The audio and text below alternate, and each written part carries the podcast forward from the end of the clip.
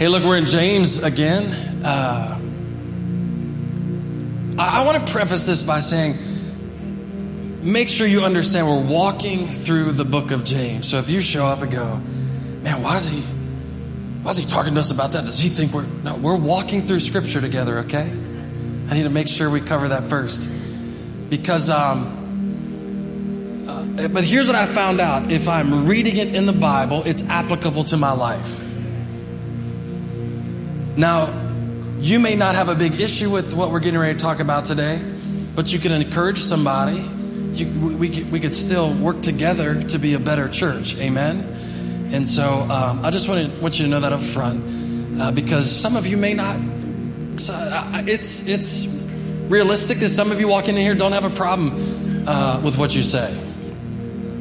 No, no, that's not even possible. Never mind. We're going to cover it today, though. James likes to kind of weave things. And so while he's mentioned this before about being able to control our tongues, he's going to dig into it the beginning of chapter 3. Are you ready? Okay, we're going to stand for the reading of the word. We're going to honor that, and that'll be the last time I ask you to stand until the end. James chapter 3, we're going to start in verse 1. Not many of you should become teachers, my brothers for you know that we who teach will be judged with greater strictness, for we all stumble in many ways. And if anyone does not stumble in what he says, he's a perfect man, able to also bridle his whole body. If we put bits into the mouths of horses so that they obey us, we got their whole bodies as well. Look at the ships also. Though they are so large and driven by strong winds, they are guided by a very small rudder. Wherever the will of the pilot directs, so also the tongue is a small rud- member, yet it boasts of great things. How great a forest is set ablaze by such a small fire. And the tongue is a fire, a world of unrighteousness. The tongue is set among our members, staining the whole body, setting on fire the entire course of life, and setting on fire by hell. For every kind of beast and bird and reptile, sea creature can be tamed and has been tamed by mankind, but no human being can tame the tongue. It is a restless evil, full of deadly poison. With it we bless our Lord and Father, and with it we curse people who are made in the likeness of God. From the same mouth come blessing and cursing. My brothers, these things ought not to be so. Does a spring pour forth the same opening, both fresh and salt water? Can a fig tree bear olives or a grapevine produce figs? Neither can a salt pond yield fresh water. Father, we thank you today for your goodness to us. We thank you, Lord, that you forgive, that you give us opportunity after opportunity. And you're doing that here today. You're, you're leaning into us one more time. We pray, Lord, that as we look into your word together, it would change us. And the church would be better because we were together today. Thank you for it. In Jesus' name we pray, and everyone said, Amen and amen. You may be seated.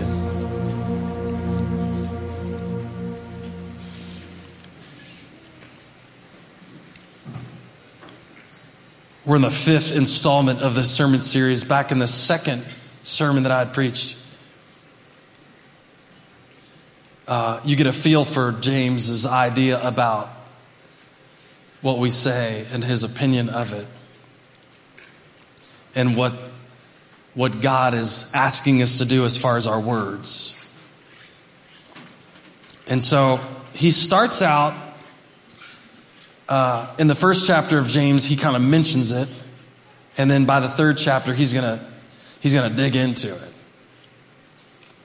He starts this out in a negative context. Now remember, he's dealing with the church, just like last week. He starts out the conver- he starts out this segment of thought, my brothers.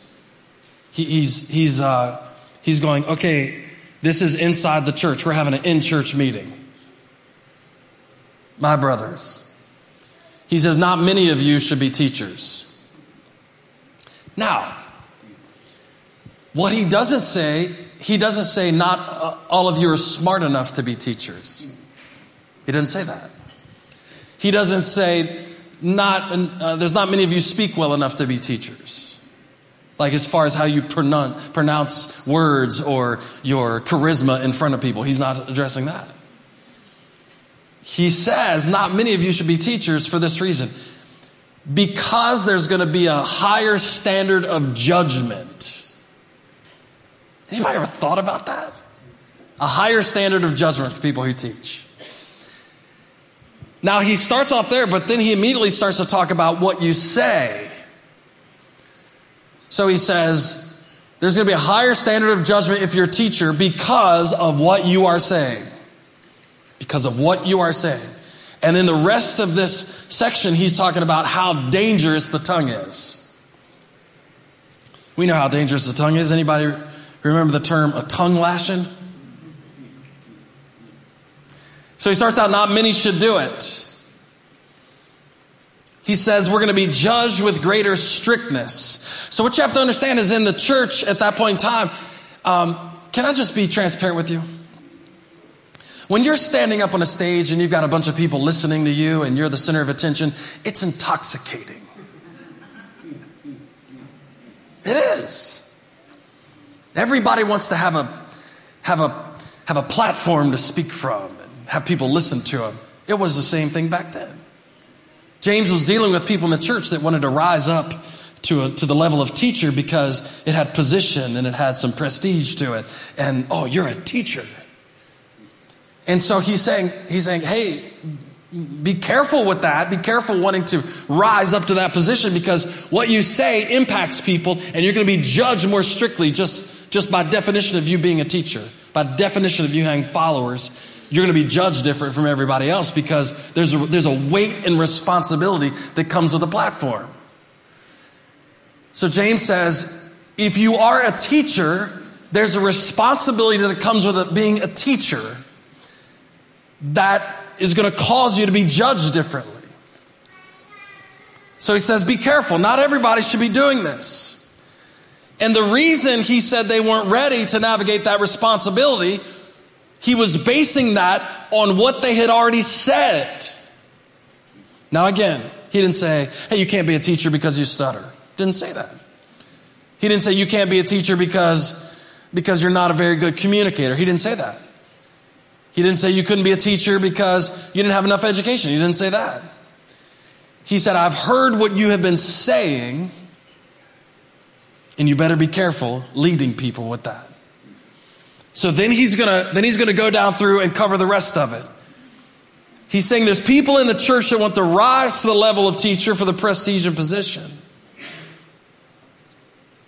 First Timothy, Paul's writing his first letter to Timothy, and the first chapter in verse 5, he says, Certain persons, by swerving from these, have wandered away into vain discussion, desiring to be teachers of the law, without understanding either what they are saying or the things by which they are make confident assertions. He's saying they're just kind of spewing off at the mouth about all kinds of stuff they don't know anything about. And that's dangerous when you call yourself a teacher.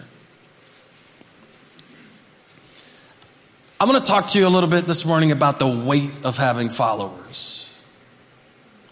Uh, uh, anybody, um, anybody remember being in school before computers? Could you, could you just raise your hand? Anybody remember being in school before computers? I remember being in school before there was a computer in the classroom. I remember that. Anybody remember when the teacher had to be in the classroom with you?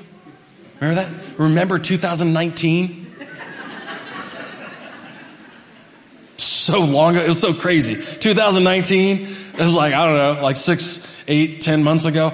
And, um, and remember when a kid would sit in a classroom and there'd be a physical teacher in the classroom with him?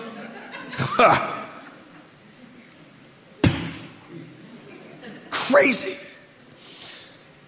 So rewind a couple thousand years, that's the way you did it.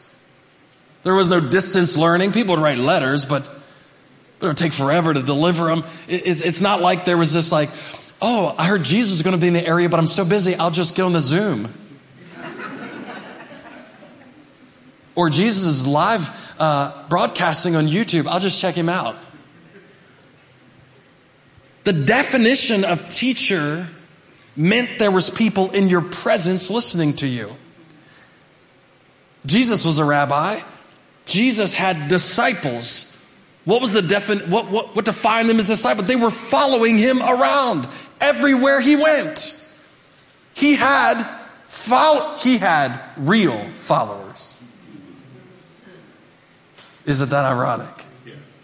Followers, by definition, were actually, actually started out as people who actually followed you around.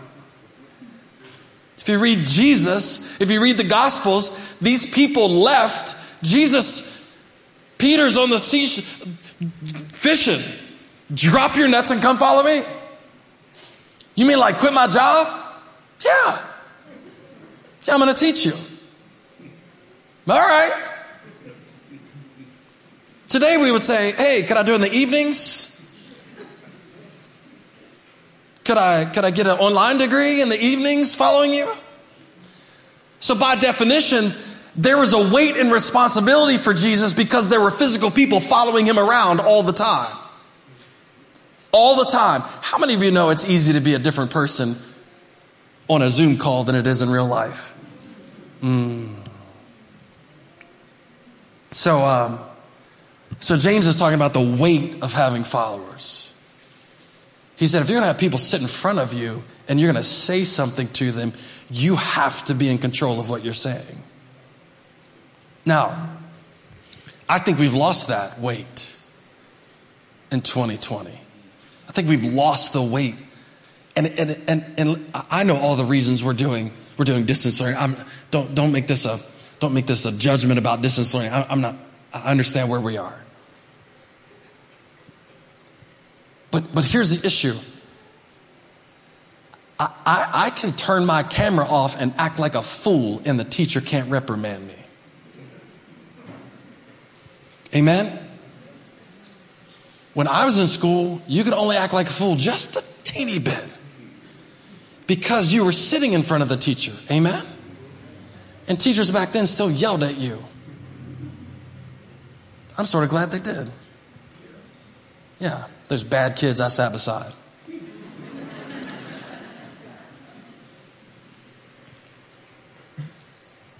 I think the weight has gone from having followers. After all, 2,000 years ago when Jesus was walking the earth, a follower for him meant people following him physically. Today, a follower is somebody you don't know on Instagram. There's no weight to that. There's no weight to a follower on Twitter. There's no weight to a follower or, or, a friend on Facebook. There's no weight to that. There's no responsibility. There's no bearing. There's no like, oh, I've got, I've got a million Twitter followers and now I've got to, I've got to be responsible for what I'm saying. There's no weight. They could come and they could go. It doesn't matter. By definition, when Jesus was a teacher, if nobody was following him, guess what title left? Teacher. Because, because it meant if he was teaching, somebody was listening. Amen? Now all that seems to be weightless. It seems to be almost worthless. It seems, now I, I, I um, I gotta be honest with you, I'm, I'm a little I'm a little confused about the social media thing. I, I tried for a while. I, I, probably haven't posted on social media in, I don't know, four or five months. And guess what? I'm fine. It's like weird. I think I've lost a little weight. I think I've, I think my blood pressure's lower. I think, I think I'm fine. I think I'm actually might be better. I think I might be better. It's crazy. It's crazy. I thought at one time you had to do that. To be a responsible person in your society. You had to. To be a responsible pastor, gotta have online presence. You've gotta be able to tweet something out. So there was one time where I was trying to be pretty habitual about it, and uh, I told my kids one time. Matter of fact, I think I pleaded with some of you to help me. I was trying to get over 400 followers on Instagram. I knew I'd be famous. To which my kids um, brutally brought me to the reality that they knew kids in elementary school that had 400 followers on Instagram. And, and I was like, oh, okay, just let your dad have a moment. I think I'm still like 396 or something. Please, can anybody help? I promise you I won't fill up your inbox. That's not going to happen. we have to shift this argument a little bit to modernize it. Because there, that there wasn't, James couldn't even imagine what we're able to do now. He couldn't imagine a time where students don't have to be in a classroom. He couldn't imagine a time where he could reach millions of people without standing in front of them. He couldn't imagine a time that we have like we have today. And so, so James deals with the tongue alone. I think we could translate everything he says into our thumbs. I think now, now we would be doing a disservice if we only talked about what we say and not what we type. Because for a lot of people, they type more than they actually talk. And we are full of guts when we type. You ever found that out? Like, oh, you're brave. You're brave on that Facebook little thing. And we can have a split personality where we're super nice in front of people, but vicious online. James is going to cover that. So we have to understand that whether it's in person or online, we have to calculate the weight of having people listen to us. We have to, we have to calculate what we're saying and how we're saying it. James, James is talking to us here saying, hey, if this little thing in your mouth, it can be the most dangerous thing you've ever messed with. And at the same time, in modern technology, these two little things on your hands called thumbs, the things that separate us from so many other animals. Aren't you glad you're not a cat? For a whole bunch of reasons.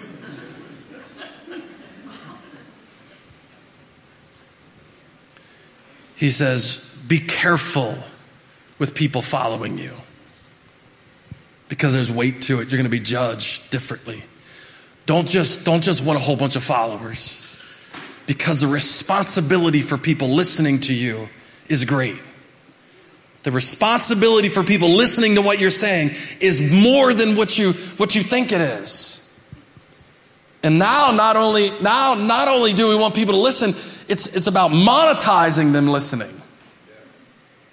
Like, how can I make money off them listening to me? And so we, we, we just type it, type it, type it, type it, type not carrying the weight of actually what we're doing.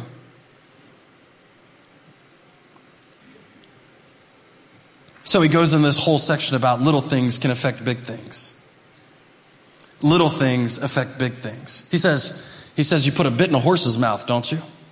Now I gotta be honest with you, my, my daughter's ridden horses since she was what, 11? Somewhere around there? Yeah, I'm not a fan. They're big and they have hooves. And when they kick humans, bad things happen. Amen? It's just physics. A thousand pound horse, 200 pound guy, his feet are really hard, mine are not. So I've, I've stood around and watched my daughter. I, will never forget it. We were at the horse farm and I remember standing there like, she's probably 80 pounds at the time. And I'm like, you're dealing with that. I'm not getting close to that thing and this thing's rearing up and she's holding on to it. And I'm like, let go of the horse. Are you crazy? And she's like, you got to teach us who's boss. I'm like, you're 80 pounds. Horse isn't stupid. So she was able to control and all that stuff. And the way she was able to control the horse was by really little things.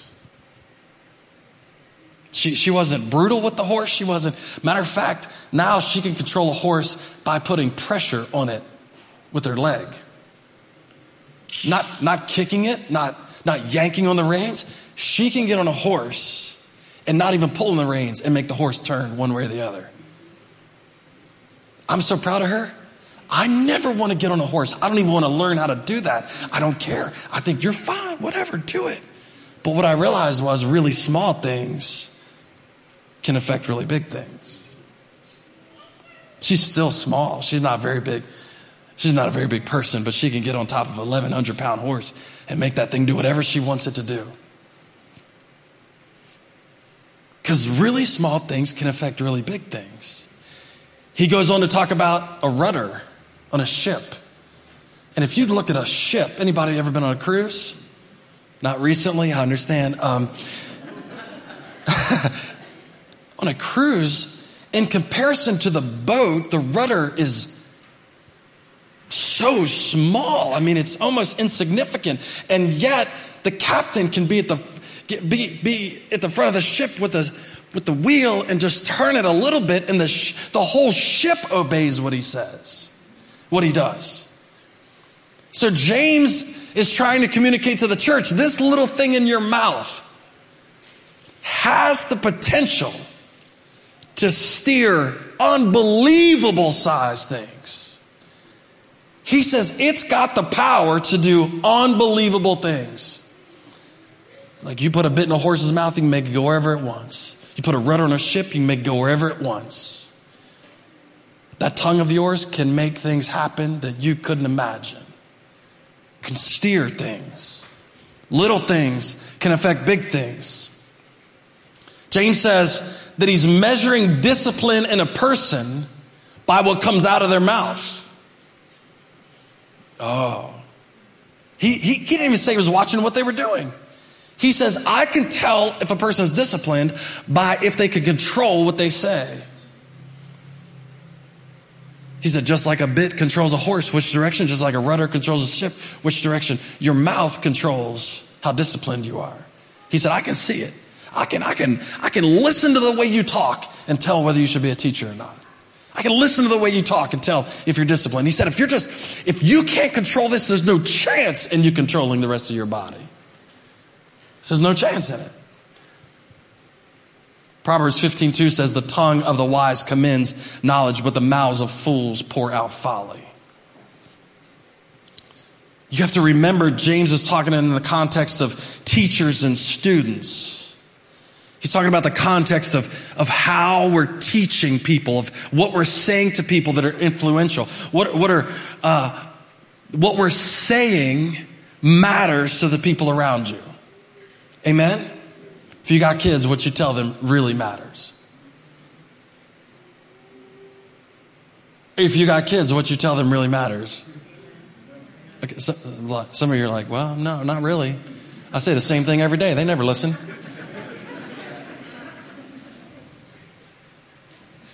I'll give you, for instance, on purpose, I never told my kids they could do whatever they wanted. That's not biblical. I never said, you can become anything you want to become. I'm five nine. I'm not playing the NBA. My dad never told me that. I never told them they could become anything they want to become. I said, I tried to teach them that Paul said he presses on to take hold of that for which Jesus took hold of him. There was a reason God saved him. And so there was a, there was a thing that God wanted him to become. And I would tell my kids, become the thing that God wants you to be. You can't be anything you want to be. Become the thing that God wants you to be. Amen? So what we say to them matters. What we say to people listening matters. That little thing in your mouth steers your family. That little thing in your mouth steers where you work. That little thing in your mouth steers your neighbors. And James starts saying, hey, listen, that little teeny thing set a whole forest on fire. Little things affect big things. The responsibility of teaching is knowing that one word can change a student's course. You literally have the power of life and death in the words that we speak out of our mouths. James compares this to a small fire being set it, being set, and then it ignites a whole forest. A forest doesn't just engulf into flames all at the same time. Come on, haven't you listened to Smokey the Bear? Prevent forest fires. How's a forest fire start? One little strike of lightning. Somebody not putting out a cigarette right. Somebody not putting out a campfire right. You don't wake up in 10,000 acres just like, no, it starts with one little thing. And now you may not be setting forest fires in national forests, but how many on Facebook have we set this week? One little comment. One little comment. You know what I, I determined never to do? Read the comments. You want to lower your blood pressure? Don't read the comments. Don't read the comments. Here's my philosophy in life who cares? I don't read the comments. And my blood pressure's lower because I don't read the comments. He says the responsibility of teaching is knowing that one word can change the course. He compares it to a forest fire. Actually, he said that an undisciplined tongue is like a fire from hell. James isn't playing around here. He's saying an undisciplined tongue is like a fire from hell. What is that? It's destructive, fast moving. It's all consuming. It's inconsiderate. A, a, forest fire never stopped at somebody's house and went, hey man, trying to figure out which one I'm going to burn down today. It doesn't care. As long as there's fuel, it's going to keep burning. Hey, do you, do you realize that a lot of the arguments you are in today are because you're pouring gas on them? Oh. You're like, no, it's my husband. I'm just saying. I'm just saying. If you take away the fuel, the fire stops. If you take away the fuel, why do you think they fight forest fires by burning down certain sections? If you can control what you, if you eliminate the fuel before the big fire gets there, the whole fire stops. So a lot of our society's ills can, can be solved if we just be quiet a little bit. The argument would stop if there's nobody to argue with. Amen? I'm not saying we can't come to a solution at some point in time and have a discussion, but as long as it's as hot as it is, everything gets burned up. You know what the best thing you could do if you're arguing with your spouse sometimes?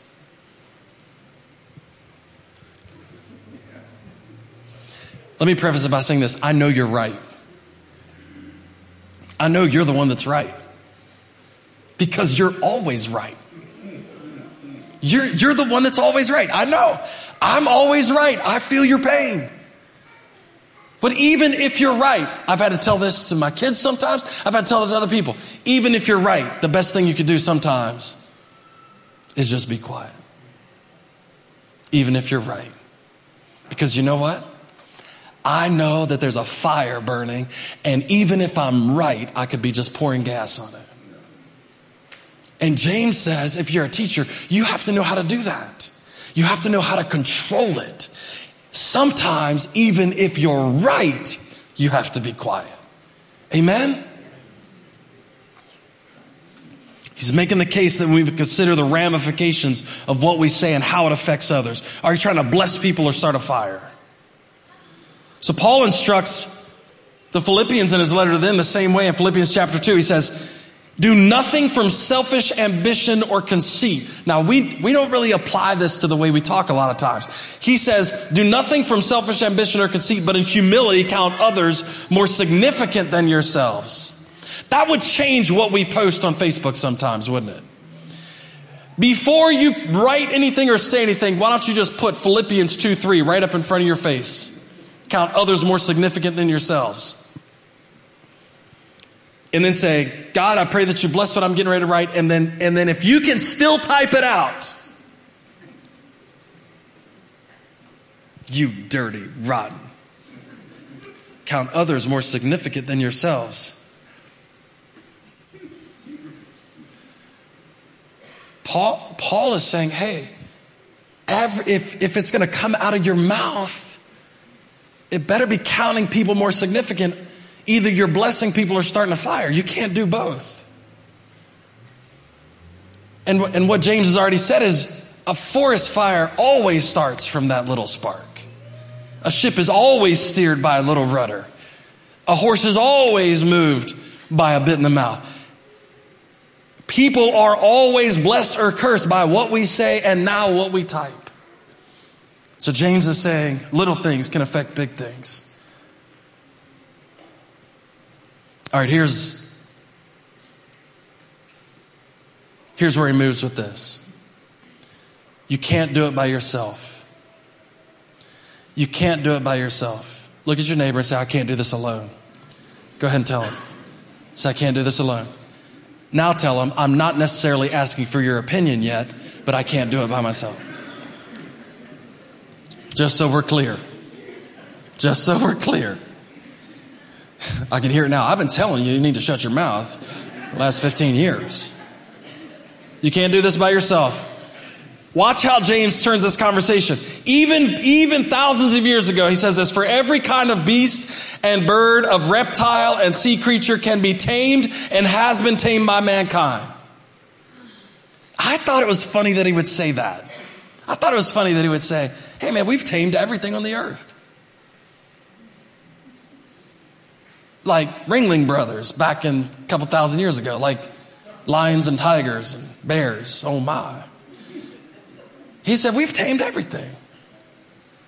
Every animal we've tamed lions, we've tamed elephants, we've tamed horses, we've tamed dogs, and for some sick people, tamed cats. And, and we've done all this. Human beings have been able to tame every other animal that has ever walked the planet. We have been good at that. But he says, there's one little thing that we've never been able to get control of by ourselves. Isn't that crazy? You could take a wild Mustang and get that thing to do whatever you want. But he says, no one has been able to tame their tongue. Can you? That's a big picture he's painting there. No one has been able to tame their tongue. So, so what do we do? He says, he keeps talking there and he says, But no human being can tame the tongue. It is a restless evil full of deadly poison. With it we bless our Lord and Father, and with it we curse the people made in the likeness of God.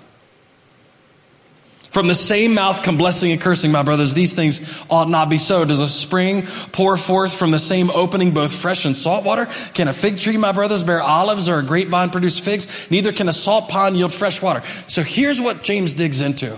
He says, You can't do this by yourself. Let me prove it to you. Watch this. Whatever you're plugged into is what's going to end up coming out. So he starts to get to the root of the whole deal. Can you get from a spring, can you get fresh water and salt water? Uh, I drive down 522 in Berkeley Springs all the time. And when you get past uh, the town of Berkeley Springs, there's always that, on the right side of 522, there's always that pipe that's sticking up out. I don't know whose property that is, but there's water pouring out of that thing all the time. And, and, and, you could go get water out of it. You can go downtown Berkeley Springs, get water out of the springs. Nobody has ever went down there and said, man, this water is salty today. Wow.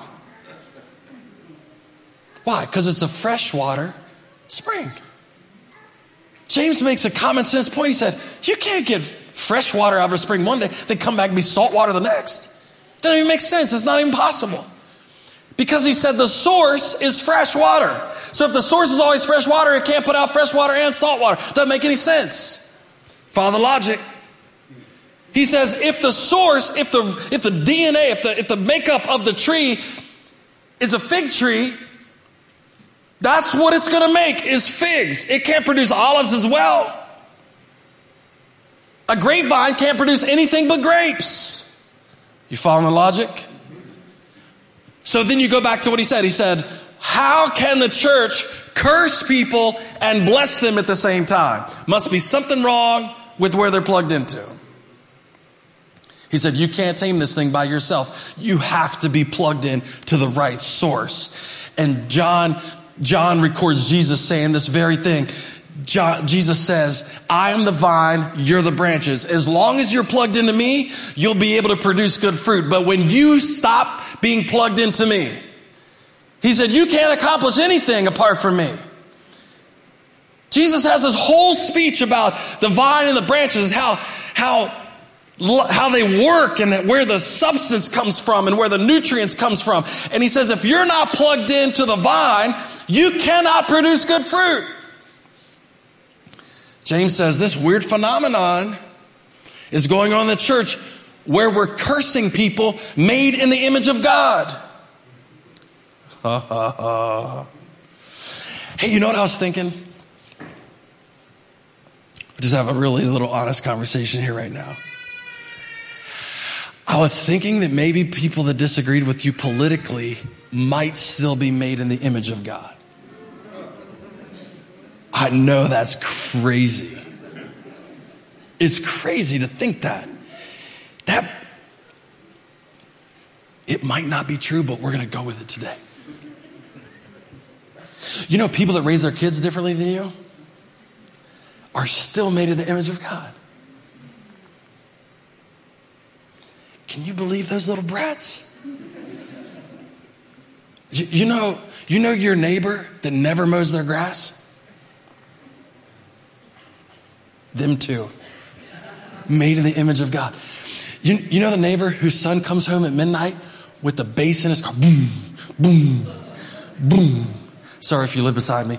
Um, you know that whole family was made in the image of God. Did you realize that? If they never walk into this church, if they never, if they don't come to Christ until they're on their deathbed, does not change the fact that they were made in the image of God. James just spins on them and he says, listen, brothers, don't, don't be, don't be so fast to be teachers because listen, I've heard what you said. You are able to curse people that are made in the image of God, not necessarily church people. And then bless people at the same time. How does that happen? I've never seen a fig tree. I've never seen a fig tree produce olives, and yet here you are trying to branch out into both sides. You're trying to, you're trying to expect me to believe you're plugged into the right source and you're cursing and blessing at the same time. You're expecting me to believe you can walk in the church on Sunday morning and lift your hands and worship and speak blessings to people and then walk out Monday night, rip somebody up on Facebook. You're expecting me to believe that.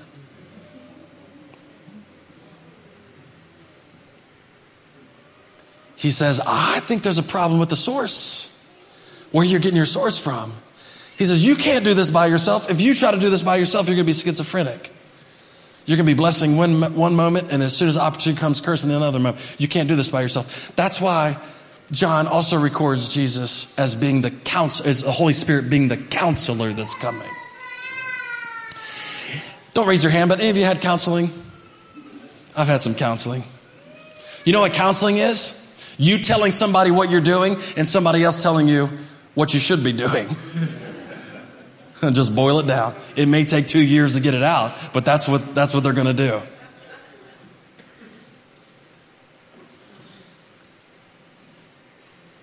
God has given us the Holy Spirit to counsel us. He's given us the whole counsel of Scripture to counsel us.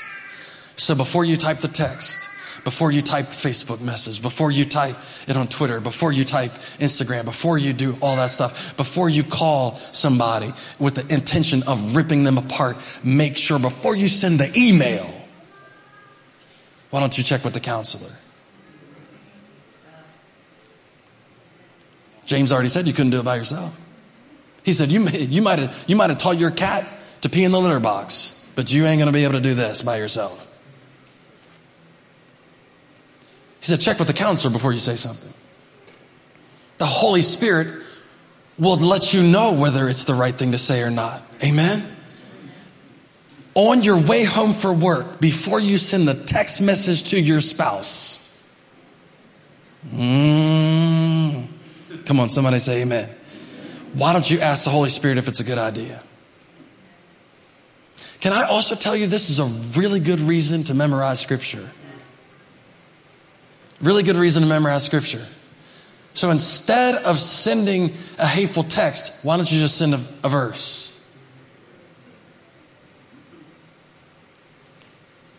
Here's something else I found.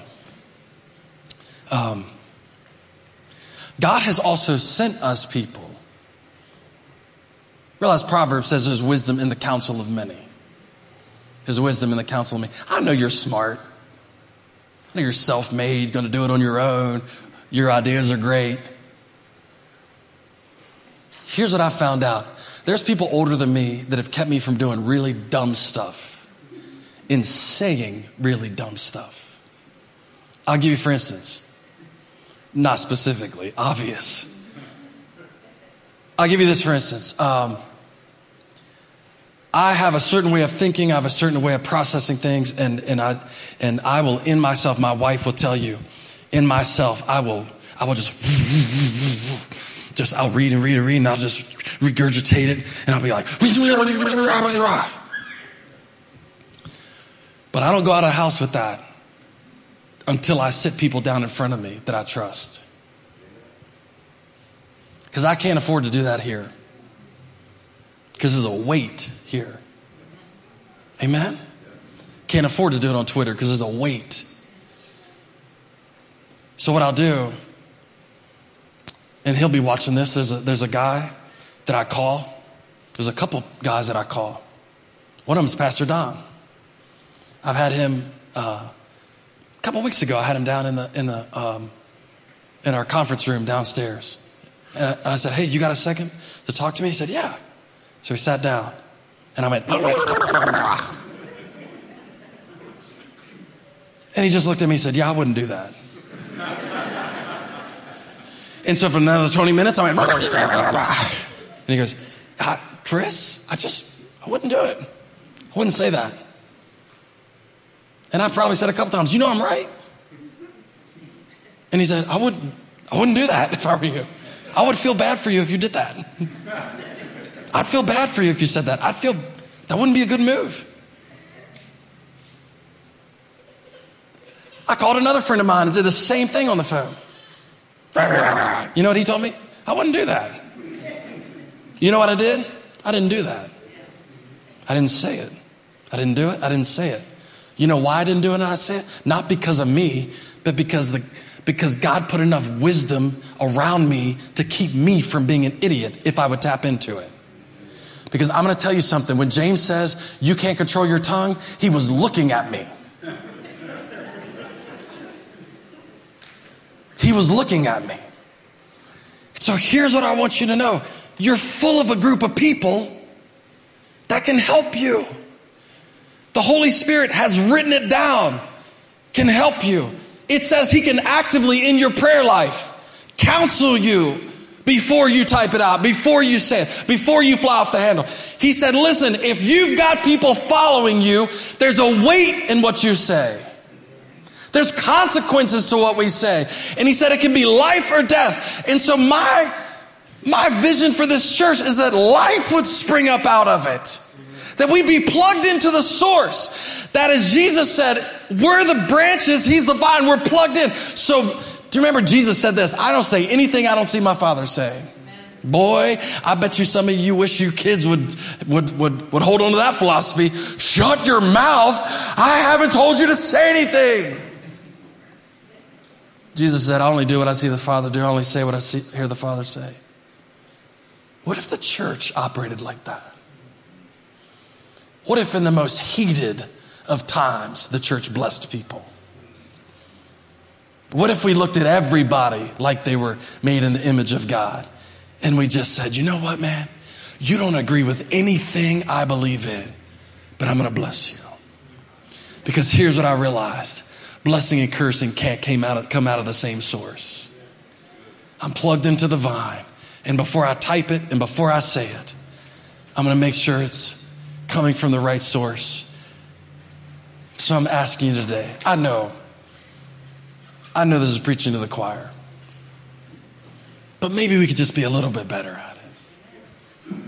Maybe we could move the needle just a little bit. Maybe in this town, the rancor could calm down a little bit because peace flows out of a church. Because even if we're right, we know how to be quiet at the right time.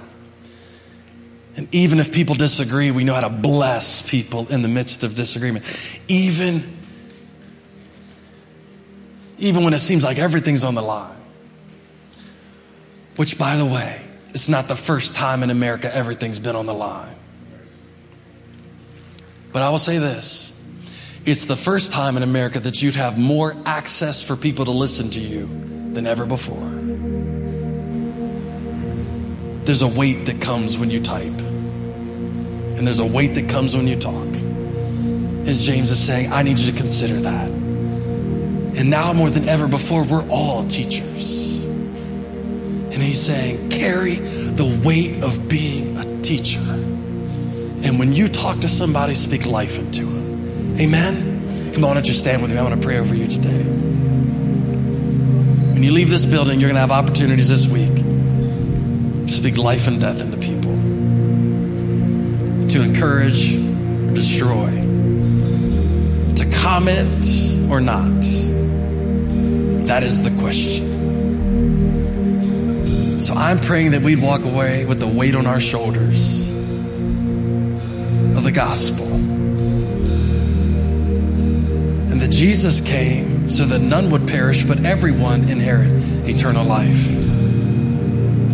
And if we filter what we say through that sentence alone, it might change the way we deal with people.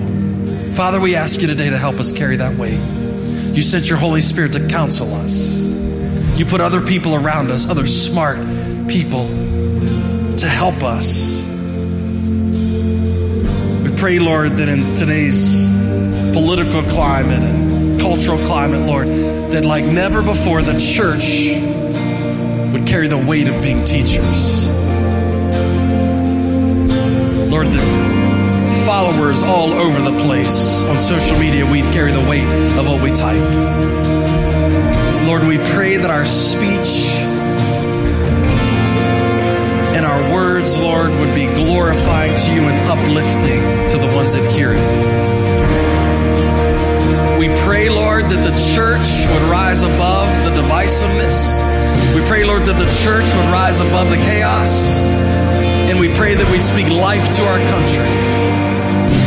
We pray, Lord, that as we are plugged into the vine, the branches will produce good fruit. We pray, Lord, that you change us first. Lord, that we be good teachers. And we thank you for every opportunity to do that this week. In Jesus' mighty name we pray. Come on, could you give him honor and praise this morning? He's good, amen. Hey, listen, encourage somebody as you leave. And we'll see you back here next week.